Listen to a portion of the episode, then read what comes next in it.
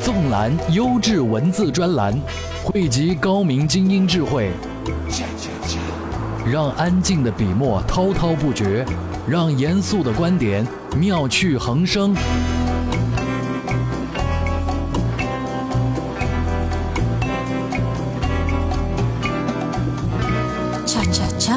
欢迎收听专栏精粹。专栏精粹，我是老彭。各位，你们当中有多少人是懒人呢？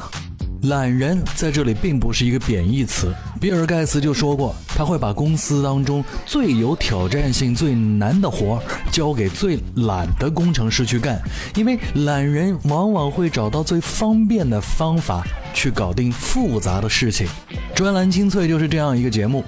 如果你希望每一周每一天花最少的时间去获取最多最有营养价值的资讯和新闻以及观点的话，那选择我们就没有错。接下来就看看今天的话题精粹。专栏精粹今日话题：电子竞技兴起是不死泡沫，没有实力就别搞电影植入。德国人为什么不提互联网思维？王菲的爱情和 A 股的牛市有什么关系？专栏精粹为独立思考的经营者服务。如果你是一个七零后的八零甚至九零后的男生正在听我们的节目，那你一定不敢说自己从来没有玩过电子游戏。这个曾经老师和家长口中的洪水猛兽，如今正变得跟我们的生活越来越亲近。最近啊，英雄联盟的 S 四 全球总决赛就在进行当中，而且中国和韩国再一次站在了总决赛的舞台上。在老彭看来，除了女孩子看韩剧不用抗韩之外，打电子游戏和踢足球的男孩子们都要对抗韩国人了。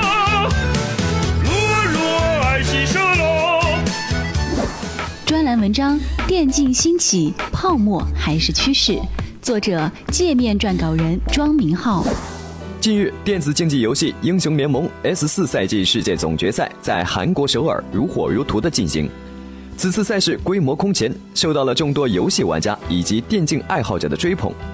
而从一个 V C 的角度看，一时之间多家电竞行业的相关公司都获得了融资，整个行业好不热闹。作为一个关注电竞行业多年的玩家，我感觉到这个行业已经被越来越多的人所关注，但这个行业在很多人眼中其实一直还处于黑暗时代。而从一个投资者的角度看，电竞行业这么多年最大的问题是没有成规模的自我造血模式。注意，我所说的是成规模的自我造血模式。早年的电竞，大家靠激情，靠梦想。在现实来临之后，从业者们开始思考可能的造血模式。那个时候，赛事赞助是最为常见粗暴的方式，粗暴的背后自然会带来种种问题，比如赞助的稳定性、赛事奖金的拖延等等。直到今天，类似的问题或多或少依然还在困扰着中国的电竞行业。有人开创了另外一种电竞行业的造血模式——视频加淘宝店。这种模式今天在几乎所有主流战队、职业选手、解说，甚至是草根明星中遍地开花。但这种模式到今天其实也只有金字塔塔尖的那部分人获得了绝大部分的利润，且这种方式比较辛苦。未来更大的商业变化在哪里？其实大家还在寻找。而也就是在这个时候，战队体系迎来了赞助商之外的另外一拨人——富二代们。或许是因为兴趣，又或者是因为理想，这些在别人眼中不务正业的富二代们其实保证了很多战队的正常运营。比如大家熟知的王思聪和他的 I G 战队。 I G 战队旗下覆盖 L O L、 D O T A、 炉石、 S C R 等多个项目，是国内最稳定的电竞战队。这里面的功劳我们当然要记在王老板身上。直到今天，一种新兴的玩法开始在国内市场兴起，游戏直播，以斗鱼、战旗、Y Y 直播、一七一七三为代表的这一波类退起，携大量资本重金砸向电竞行业。一时之间，整个行业被迅速点燃。以职业战队赞助费用为例，二零一四年初的时候，一支英雄联盟 L P L 参赛队伍一年赞助的费用大概只有三十万左右。可在八个月后的今天，这一价格已经翻了十倍。如果是成绩稍微靠前的战队，这个价格更高。而也就是在这个时点，这个行业开始有了 V C 的进入。古怪的电竞行业也开始出现烧钱的模式。至此，电竞在中国其行业分工已经非常细化，职业战队、赛事主办、内容制作、媒体、播出平台都已经非常成熟。从个人角度看，选手、解说、教练、分析师、战队管理等人员分工也开始出现。虽然和韩国电竞行业相比还有距离，但这个距离在逐渐缩小。所以从整体格局上看，中国的电竞行业确实迎来了一个新的发展窗口期，而且这个窗口期可能比之前任何时候都要好。但我们不能忘记一些非市场化的因素对这个行业的影响，因为我们也看过太多这样的反例。在庄明浩的文章当中说，一些非市场化的因素可能会对电子竞技这个市场带来影响。其实说白了，电子游戏直到今天都是老师和家长们口中的洪水猛兽，随时有可能被封禁的。还记得吗？曾经段轩在 C C T V 上做过电子竞技类的节目，虽然有着不错的收视率，后来这节目不也被下掉了吗？老彭相信，在国内电子竞技要从亚文化的领域走出来，首先还是要得到主流文化的认同。不过在老彭家就有这样一个现象啊，曾经是老老彭，也就是我爸说我少打电子游戏，少对着屏幕，多出去走走。后来呢，我就教他在电脑上面跟别人下 Q Q 象棋。如今轮到我念他说要戒除网瘾了。真正的玩物对所有的人都是有杀伤力的。当我爸这个年纪的人都已经擅长对着电脑屏幕打游戏的时候，我相信电子竞技在中国市场的春天就真正要来了。老彭在这里邀请收音机前的英雄联盟玩家，这个周末跟我们一起看 S 四 总决赛的线上直播。找到我们的方法就是关注我们微信公众号之后，在公众号里面回复英雄联盟。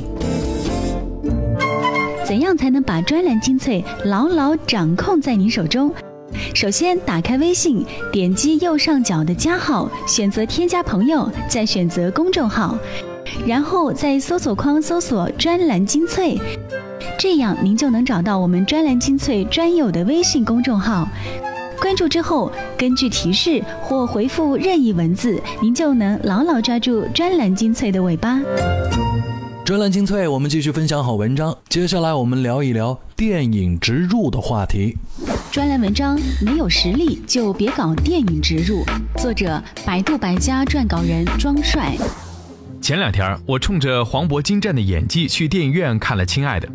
在影片故事情节峰回路转的拐点，有一个腼腆的广告植入给我留下了非常深的印象，就是苏宁易购的快递员当面向田文军提供了下乡送货时发现的失踪孩子线索后，在田文军问他兄弟你要多少钱的时候，这个看上去非常普通的快递员腼腆的一笑说不是为了钱，便匆匆离开。这引发了我对于电商营销模式的一些思考。营销寻求的是一个引爆点，传统的暴力推广可以说已经完全遭到了消费者的反感，这也是为什么品牌大军每年不惜花费大把的银子进行事件炒作、活动营销，但是效果平平，面临尴尬的不在少数。这也导致随后出现了情感营销、饥饿营销，甚至乞讨营销等等各式各样的营销模式。但无论是哪一种营销模式，无非都是基于内容、推广对象和传递的价值这三个关键点。比如说亲爱的中的苏宁快递有速度有价值的品牌形象，自然的就植入到电影的关键情节中，就给观众留下了非常深的印象。这样的营销可以说是非常成功的，远远超越了常规的生硬上镜。相比线上风生水起的以盈利为目的的各种营销模式，这种公益性质的价值传递似乎更容易走进消费者的心。一方面体现出自身的服务优势，描绘了堪比 F B I 情报网络的服务快递服务网络；另一方面创意的将公益品牌内涵植入观众的心里，又不会面临尴尬，可谓是两全其美。而相比之下，大多数电视植入广告都面临着不小的尴尬，做过了遭反感，隐晦一些呢又没有效果。一个行业在发展到一定的阶段，只要有人站出来做一些有创造价值、优化这个行业业态的事情，就是一个行业的进步。线上更多的是激进的以价格战、冷静理性、进攻性强的思维，而线下是讲人与人的情感，讲温情与服务。也真心希望电商们不要以慈善为噱头，要做些实事，毕竟能否走心，消费者说了算。作为全球最大的家用电器消费市场中最大的家用电器卖场经营方，没有人敢说苏宁电器的实力不够强大。但难能可贵的是，这么庞大的机构在玩起电影植入时，并不是简单暴力，而是将电影植入玩到了自己经营的最细枝末节处。所以真正的武学宗师往往不是五大三粗的汉子，他们的功力往往讲究的是千回百转，绵绵不息。细腻也是一份功夫。让我们休息九十秒，稍后回来。十个关于人生的残酷真相：一、网络相亲的成功率随撒多少谎和头像有多暴露上升；二、在宜家购物你要绕完一大圈才能找到你想买的东西；三、关于举重，从最不能举重到最能举重的排序依次是娘炮、入门者、运动员、殿堂级选手；四、牙膏的百分之九十只能够用五到八天，而剩下的百分之十可以使用四天；五、电影开始前想上厕所的念头为百分之一，电影开始后想上厕所的几率为百分之百；六、银行的营业时间和你能去银行的时间一定是错开的；七、薯片的袋子里装的分别是广告的噱头、谎言、破碎的梦、失望，剩下的一丁点才是薯片；八、超级英雄的共同特点是穿紧身内裤；九、世上只有两种人，起床设置一个闹钟和隔五分钟就设置一个闹钟的人；十、和老妈打电话，大多数人说的最多的话就是该睡了，先挂了。意见领袖的话题弹药，观点达人的智慧粮草，专栏精粹，全球华语专栏的有声精编。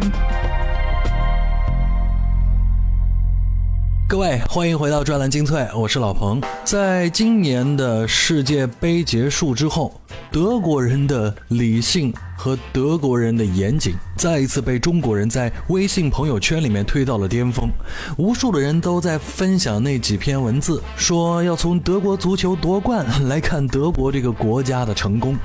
但凡是这种火热的文章当中，往往有着一些不可告人的阴谋和目的。这不是老彭在讲阴谋论，而是我身边真正爱看足球、喜欢德国队的人从来不分享这样的文章，而分享这种文章的往往就是伪球迷。那今天我们在节目当中也来说说德国人。最近不是很多人都在提互联网思维吗？但德国人就不爱说这个。专栏文章：德国人为什么不提互联网思维？作者：中外管理撰稿人杨光。二零一四年，当中国企业家们为是否应向互联网全面投降而争论不休时，还有谁敢不把互联网和互联网思维挂在嘴上？对，就是这个世界第四金融危机以来唯一生机勃勃的经济大国。今年我们走访了宝马、银创、海瑞克、汉斯格雅等各类型的德国行业领军企业，也聆听了德国商科第一的曼海姆商学院多位教授对中小企业与创新管理的深入解析。但令我无比惊讶的是，我接触的所有德国人，不论管理者还是学者亦或官员，竟没有一个主动提到过 Internet 这个单词。是德国人老土吗？是德国经济落后吗？是德国不懂时代和创新吗？恐怕没人敢这么说。反而我们在那里体验到了国内难以想象的智爽 WiFi。 那么德国人又为何如此冷淡互联网呢？其实我们首先要弄明白的是自己心里的信仰是什么，自己脚下的土壤是什么，进而弄明白自己最终的个性是什么，自己最终的作为又是什么。那不妨先谈谈最推崇互联网思维的为什么是美国人。因为美国人是真正信仰创新的，他们的土壤是催生创新的，他们的个性也是擅长创新的。美国就是一个举国支持创新的生态系统，不论是幼儿教育还是资本市场，核心都是为了创新而展开的。比如美国幼儿园阿姨在剪纸课上，在示范剪出一条鱼之后，对孩子们唯一的要求就是不能剪鱼，她要你学会的是创造而不是模仿。而资本市场也是如此，只要持续创新就会获得资本市场的掌声。美国人很清楚自己的个性本分应展现在创意和营销而非制造上，因为有的是比他们的土壤和个性更适合去制造的国家。于是他们将制造不断外包给全世界的同时，也成为全世界最应该去创造和拥抱互联网及其思维的国家。显然，通过个性交互体验大数据，进而持续引领创新和营销的制高点，对于无需为品质而操心的美国人来说至关重要。而德国人则选择了美国人让出来的制造。一方面，他们比美国人更严谨，他们坚信人类无论如何创新，颠覆不了对优秀而稳定的品质的需求。想想看，要将一个几乎每台机器都需要的普通轴承做到使用寿命至少半个世纪，一台不管是否智能化的冰箱至少十年内不会有故障，一个很普通的房子至少在一百年里不会倒塌，真的需要借助互联网来交互实现吗？另一方面，美国是为创新而生的体系，注定只会催生少数塔尖上的明星公司，但是德国是为品质而生的扎实体制，却使其绝大多数中小企业都拥有强大而持久的生命力。提到隐形冠军，谁能不想到令人望而生畏且动辄百年基业的德国军团？这也是德国人绝口不提互联网，却明目张胆、深感自豪的原因。如果以为德国人自觉于互联网时代，就大错特错了。事实上，德国人今年提出的工业 四点零 恰恰是德国人基于对信息化时代的来临和对自身优势深刻的理解后综合出来的个性化战略。他们知道自己的本分是制造，他们知道人类永远需要制造，他们也知道人类已经进入信息化时代。他们只是把信息化融入进自己本来的优势上，以创造出自己符合时代与个性的进一步优势。那么，中国呢？当我们的教育坚守以考试为己任，我们的食品至今与有毒相依，我们的机器始终与维修如影随形，当我们连基本的人性包容和品质需求都满足不了时，我们却突然像美国人一样高谈个性化定制、云计算服务，是不是太奢侈了呢？在创新与品质两方面，中国企业会不会最终像中国足球一样不伦不类呢？我无意否定任何潮流，而只想提及潮流的另一面。听完了这篇文章，各位是否还记得老彭曾经打的那个比喻，就是既擅长把自己的思想装到别人的脑袋里，又擅长把别人口袋里的钱拿到自己口袋里的，往往叫做老和尚。所以老彭也要提醒一下收音机前的老板们，当有人跟你们说互联网思维如果你不懂，企业就会完蛋之类的言论时，很有可能他盯着的只是你口袋里的钱，不然他干嘛要给你营造危机感吓唬你呢？老和尚能做到那两点，不也是从我们的害怕和诚惶诚恐开始的吗？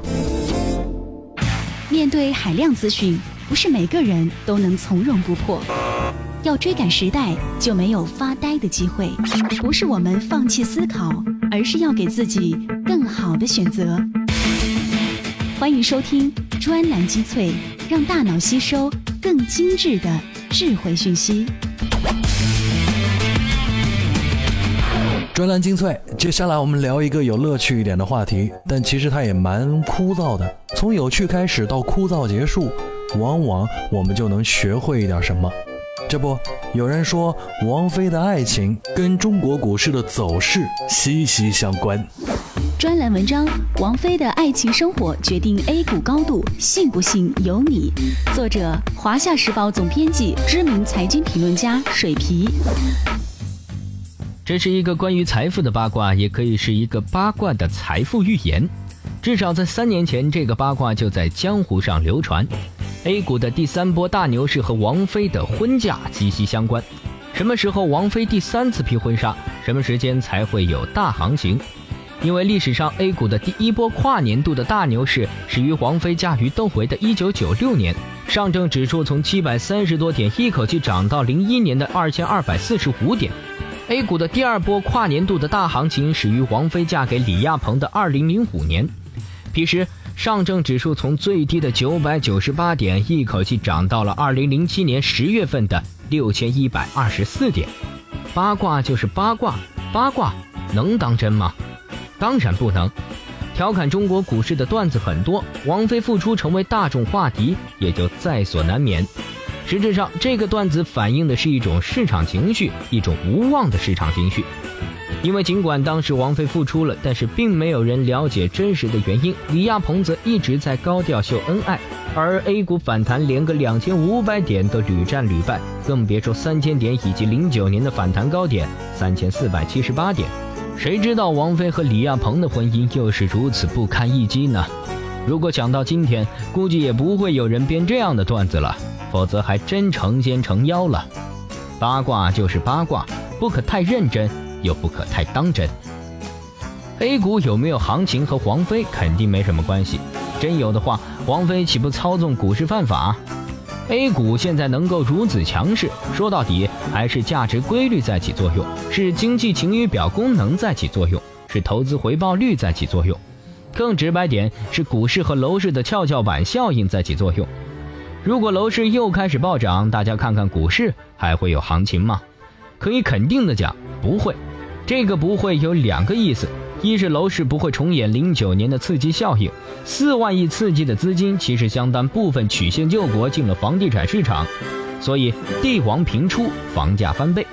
即便如此，也要指出，楼市当时的剧烈反弹前提是经历了二零零八年的大幅调整，房价正在区域性底部。现在的形势则不然，一线城市基本是稳定的，有调整的是二三线城市，房价不具备大幅调整的基础。二是不会改变资金的流向，进入股市或者准备进入股市的资金不会因此转向楼市，这部分资金有沪港通带来的外部资金，有 A 股列入新兴市场指数预期而带来的境外资金，也有中国大妈们银行存款搬家带来的资金。从指数上看 ，A 股目前连两千四百四十四点都没有冲过，获利盘的空间有限，行情也不可能就此逆转。央行的房贷新政对于楼市而言，就如同对比医疗中的安慰剂，主要起心理安抚作用，其实没什么药效，可以稳定情绪、缓解病情、配合治疗。当然，小病小灾不知不觉就过去了，不是什么强心针，也谈不上什么救市，央行就根本不可能为楼市去救市。其实不但央行不会为楼市救市，就是中央政府也不愿为 G D P 而刺激经济。李克强在最近的国务院主要部门负责同志会议上，央行就百分之七点五的底线问题做出解释。七点五并非底线，而是高一点或者低一点都可以，关键在于就业有没有增长，收入有没有增长。从总理的讲话基调上，指望货币政策下一步有实质性的放松，基本落空。从投资的角度看，降息短期的利好对于楼市更大，所以不降也罢。八卦就是八卦，万一成真也是八卦。听到这里，我相信收音机前的每一位参与过中国股市的、持有过 A 股股票的朋友，都是期待 A 股能够再一次牛起来的。但是当我们把对牛市的期望跟娱乐圈的八卦联系在一起的时候，就有那么一点封建迷信的味道了。专栏精粹通过这些文章，希望能够扭转一些大家的思路，让我们更理性的面对投资行为。今天的节目就到这里，最后再一次提醒各位，关注我们的微信公众号，将可以跟我们的编辑团队走得更近。对你说打错的，我不是你那个什么，你想找的那个，就算我跟他同名同姓又如何？都说你打错的，我要欺骗你干什么？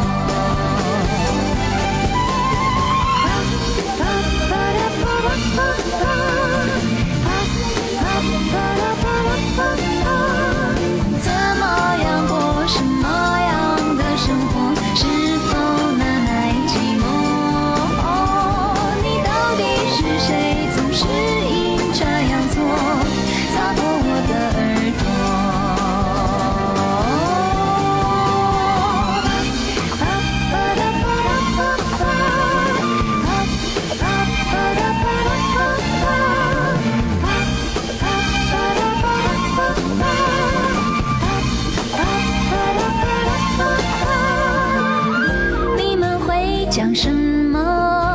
口气会。